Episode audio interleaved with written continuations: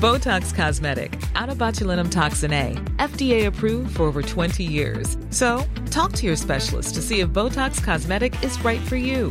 For full prescribing information, including boxed warning, visit BotoxCosmetic.com or call 877-351-0300. Remember to ask for Botox Cosmetic by name. To see for yourself and learn more, visit BotoxCosmetic.com. That's BotoxCosmetic.com. This is an RNZ podcast.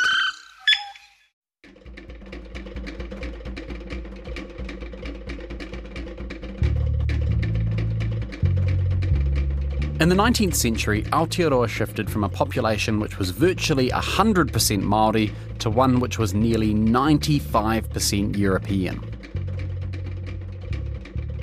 That shift was driven by a massive influx of British migrants to New Zealand, and this first generation of Pākehā New Zealanders has shaped Kiwi identity ever since.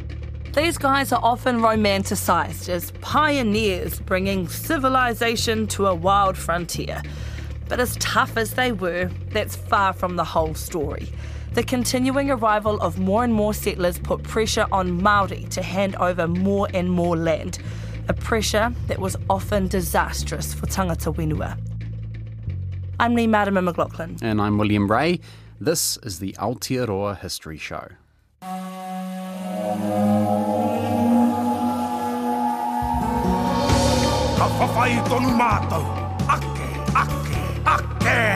We range ourselves without fear beside Britain.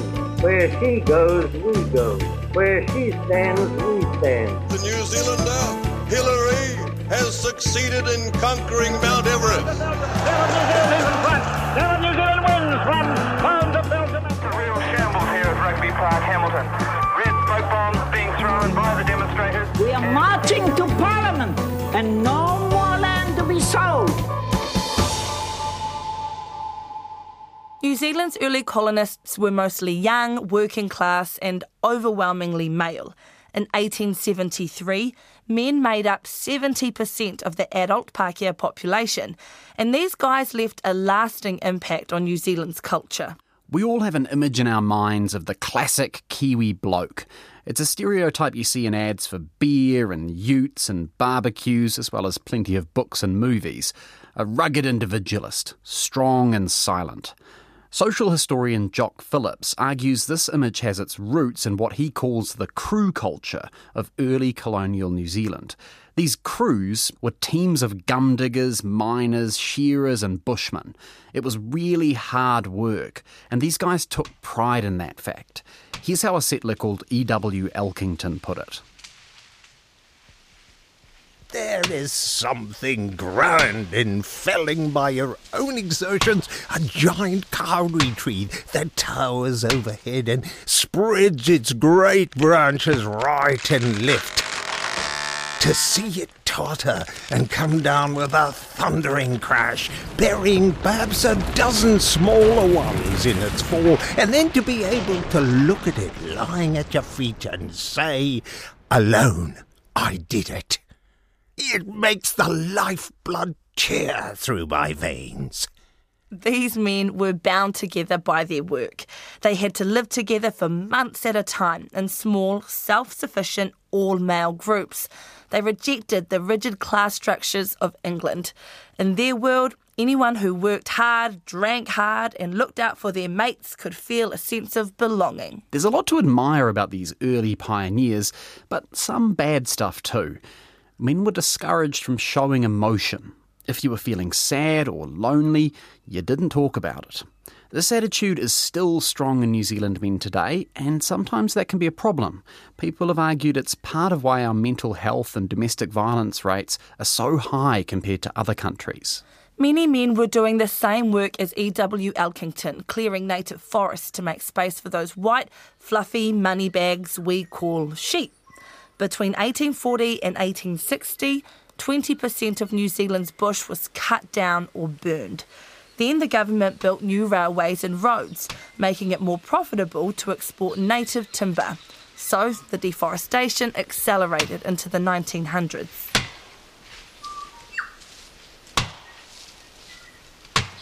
The decline in bird numbers was already obvious to settlers in the 1860s, but the real collapse began after 1880. Around this time, the government introduced ferrets, stoats, and weasels to control rabbit populations, despite dire warnings from scientists of what those predators would do to our native birds. The most famous loss was the huia, a bird considered especially sacred by Maori. The last living huia was spotted in 1907, and today we only know what it sounded like thanks to this recording of Henare Hamana, a Ngāti Porou man who had learned to imitate the huia's call as a young boy.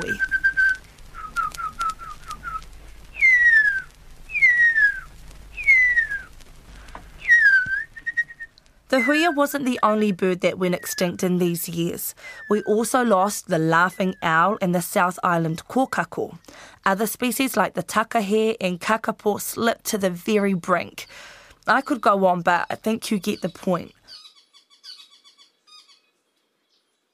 Lots more species would have gone extinct if the government hadn't set up the first few predator free island sanctuaries. The government also created some forest reserves on the mainland. Those are the last places you can still find Aotearoa's original bush today.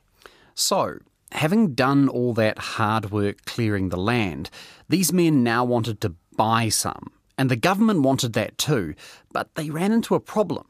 There wasn't any land for sale. The government had stolen, confiscated, or bought lots of land from Māori already, but pretty much all that land had gone into the hands of a small group of extremely rich people who ran gigantic sheep farms. They used to be called sheep barons. Eventually, the government broke up those big farming monopolies, but first they went back to their usual method of getting more land, taking it from Māori. Māori were still living communally within their hapu. There was some new stuff like Christian churches and schools, but by and large, life was the same as it had been for hundreds of years. Some had been pushed off their land by the New Zealand wars, but most were still living on the same land that had sustained them for generations, tending to gardens, collecting kaimoana. But that was about to change. In 1865, the government made another big play for Māori land, and to do this, it created a new legal system the Native Land Court. Attorney General Henry Sewell said the goal of the Native Land Court was, quote, the detribalisation of the Maori to destroy, if it were possible, the principle of communism upon which their social system is based, and which stands as a barrier in the way of all attempts to amalgamate the Maori race into our social and political system. If you're wondering why the government was so keen to destroy the Maori social system, Sewell said it was to bring the great bulk of the lands in the Northern Island within the reach of colonisation. This sounds pretty brutal today. And let's be clear opening up more land for settlers was pretty much a universal goal for the government. But to Sewell's way of thinking, assimilation would empower Māori. Sewell had been involved in colonial politics from the very beginning. He was our first premier and a fan of Maori self-government. He twice tried and failed to create what he called a native council answerable to the crown rather than parliament. He opposed the New Zealand wars and wanted Maori to retain a portion of every land sale and even resigned as attorney general over land confiscations. It's fair to say that colonial politics was complex and Pākehā certainly weren't all of one mind. But the end result for Māori was the same growing pressure to sell their land. New Zealand now had a cash based economy. If a Māori farmer needed a new tool, they couldn't barter for it anymore. They needed money. The only way to get money was to sell land. But according to Tikanga Māori, land was held collectively by everyone in their iwi or hapu. If this farmer wanted to sell some land, they needed everyone else to agree, and a lot of the time they didn't agree. For Māori, land is central to identity. Tangata whenua literally means people of the land.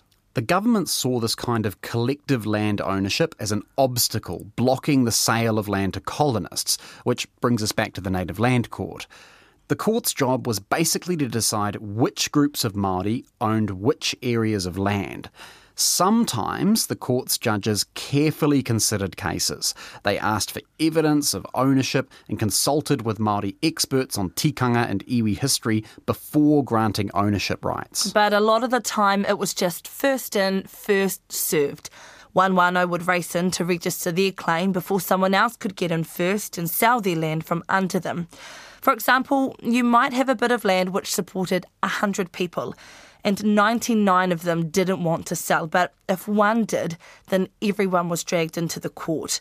And on top of that, the court would only recognise 10 owners for a piece of land. So 90 of those 100 people lost any kind of legal right to a say. The court pitted Māori against each other.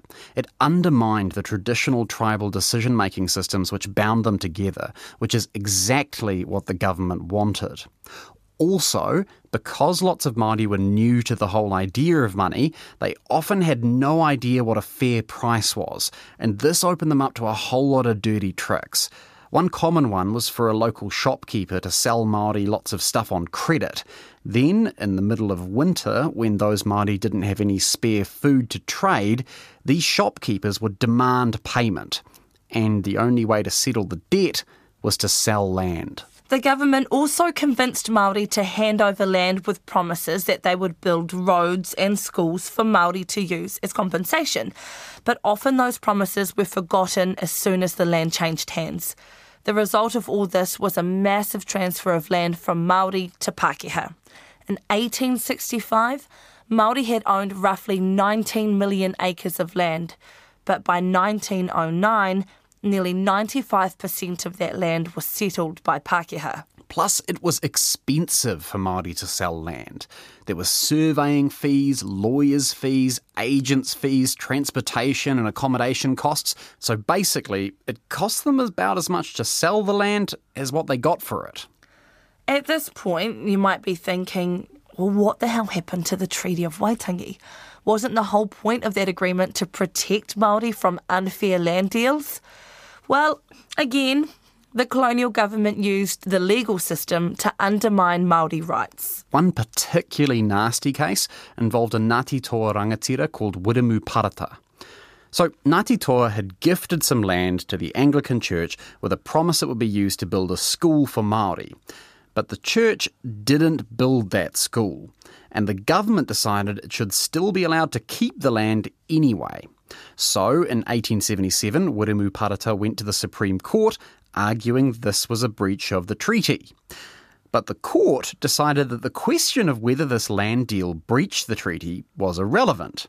In his infamous court ruling, Justice James Prendergast said, the whole treaty was worthless, a simple nullity which pretended to be an agreement between two nations, but in reality was between a civilized nation and a group of savages. Justice Prendergast said that Māori were simple barbarians incapable of performing the duties and therefore of assuming the rights of a civilized community.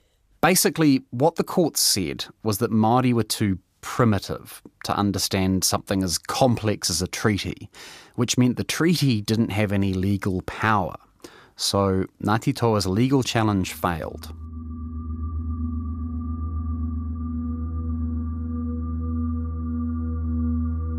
Without the protection of the treaty, Maori were squeezed into smaller and smaller plots of land, and without land to grow crops or livestock, they slipped into poverty.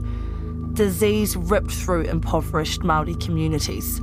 If you were a Maori girl born in the 1890s, you had a 40% chance of dying before your first birthday. By 1896, there were only 42,000 Māori left in New Zealand. That's less than half the pre 1840 population. Most Pākehā politicians weren't worried about any of this. Many believed that Māori were a inferior people who would naturally die out after being contacted by the superior European races. There was a saying in the late 19th century that the duty of Europeans was to, and I quote, smooth the pillow of a dying race.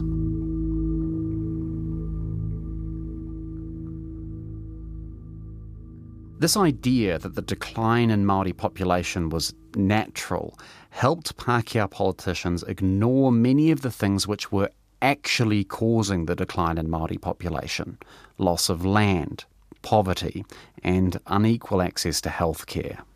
And as effective as the laws and courts had been, the government was still willing to use force to push Maori off their land.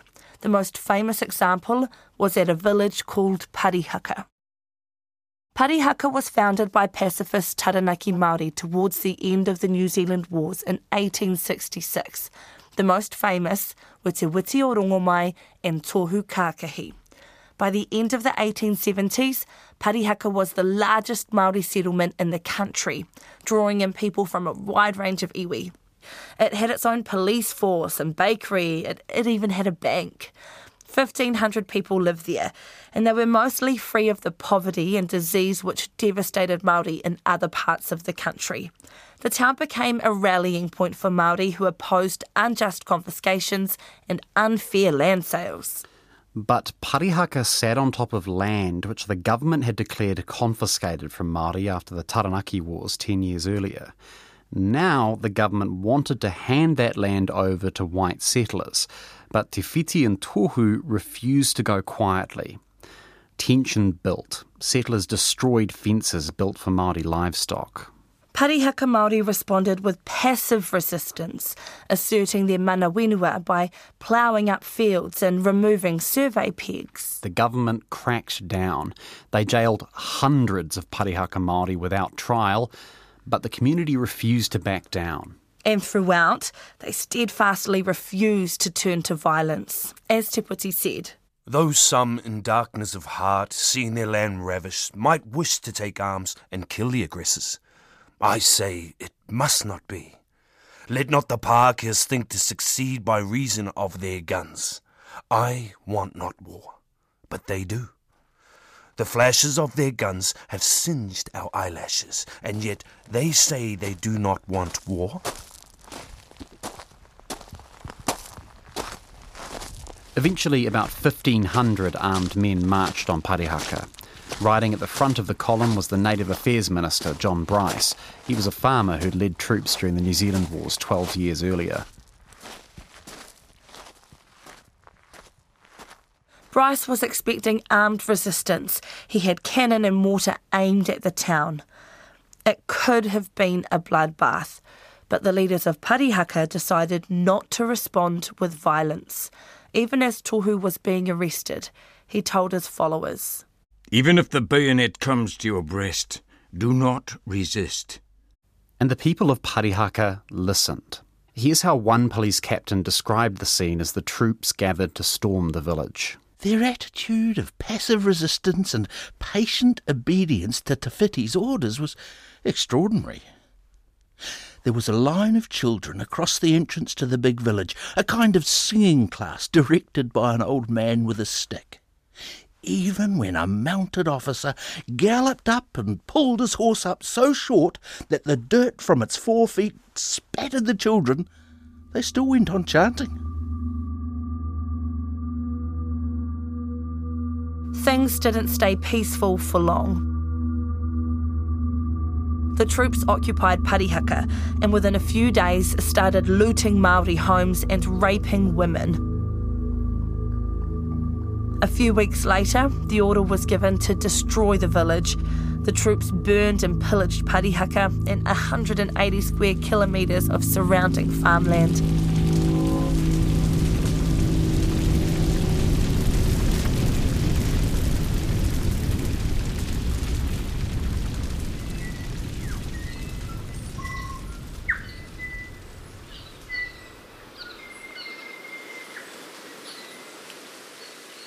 Those who remained were left facing starvation and forced to accept work building fences and roads for European farmers on the land the government confiscated as punishment for their so called rebellion at Parihaka. Some prisoners were kept locked up for years after the raids. They were forced to work in what was effectively slave labour. Several died in jail. The Parihaka raid is often seen as the ultimate symbol of the Crown's aggression towards Māori, even after open war had ended. In recent years, steps have been taken towards acknowledging the injustice.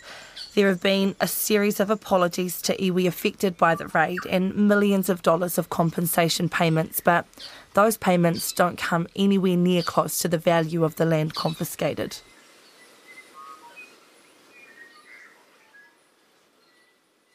Pacifist resistance was just one method Māori used in response to the colonial government. Kingitanga continued to use its collective power to negotiate directly with the government to return confiscated land. There was also another new pan-tribal movement called Te Kotahitanga, which set up a national Māori parliament to counterbalance the Pākehā-dominated colonial government. Te Kotahitanga tried to introduce bills and laws to give Māori more of a voice in the political system. But we should say those efforts were mostly ignored by Pākehā politicians. So some Māori took a different approach and tried working inside the Pākehā system. Apirana Ngata was a significant figure in both movements. He was a member of Kotahitanga, but he also set up a group called the Young Māori Party. Initially, this was a group of old boys of Te Aute College, although the membership expanded later on. The Young Māori Party included people like Maui Pomare and Te Rangi Hiroa, who's also known as Peter Buck. These guys were highly respected by many Pākehā as well as their own people. Some of these men became Māori MPs and spent their careers lobbying to reform the Native Land Court and for better health and education services for Māori. They had some successes, but it was always hard to overcome resistance from Pākehā politicians. They also did their best to preserve Māori culture while also encouraging Māori to make use of European innovations. Apirana Ngata put it like this. E tipuere mō ngā rā o tō ao. Tō ringa ki ngā rākau a te Pākehā. Hei ara mō tō tinana, tō ngākau, ki ngā taonga o tipuna Māori. Hei tiki tiki mō tō māhuna. Grow up, tender youth, in the time of your generation. Your hand reaching for the Pākehā tools for your physical well-being. Your heart dedicated to the treasures of your ancestors as a plume upon your head. Ngata and other members of the Young Māori Party tried to find a compromise between Māori demands for independence and Pākehā demands for assimilation. And one way the Young Māori Party tried to gain respect from the colonial government was by encouraging their people to fight alongside Pākehā in a war which claimed more New Zealand lives than any other. Next episode, we'll be telling the story of the First World War.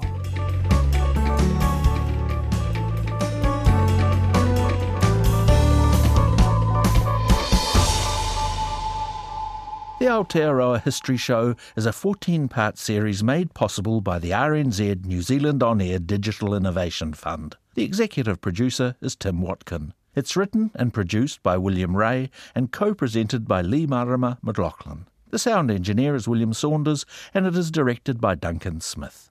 Historical fact checking by Basil Keane and the Ministry of Culture and Heritage, especially David Green. Archival audio from Ngā Taonga Sound and Vision. A video version of the Aotearoa History Show is available online via the RNZ webpage or on YouTube.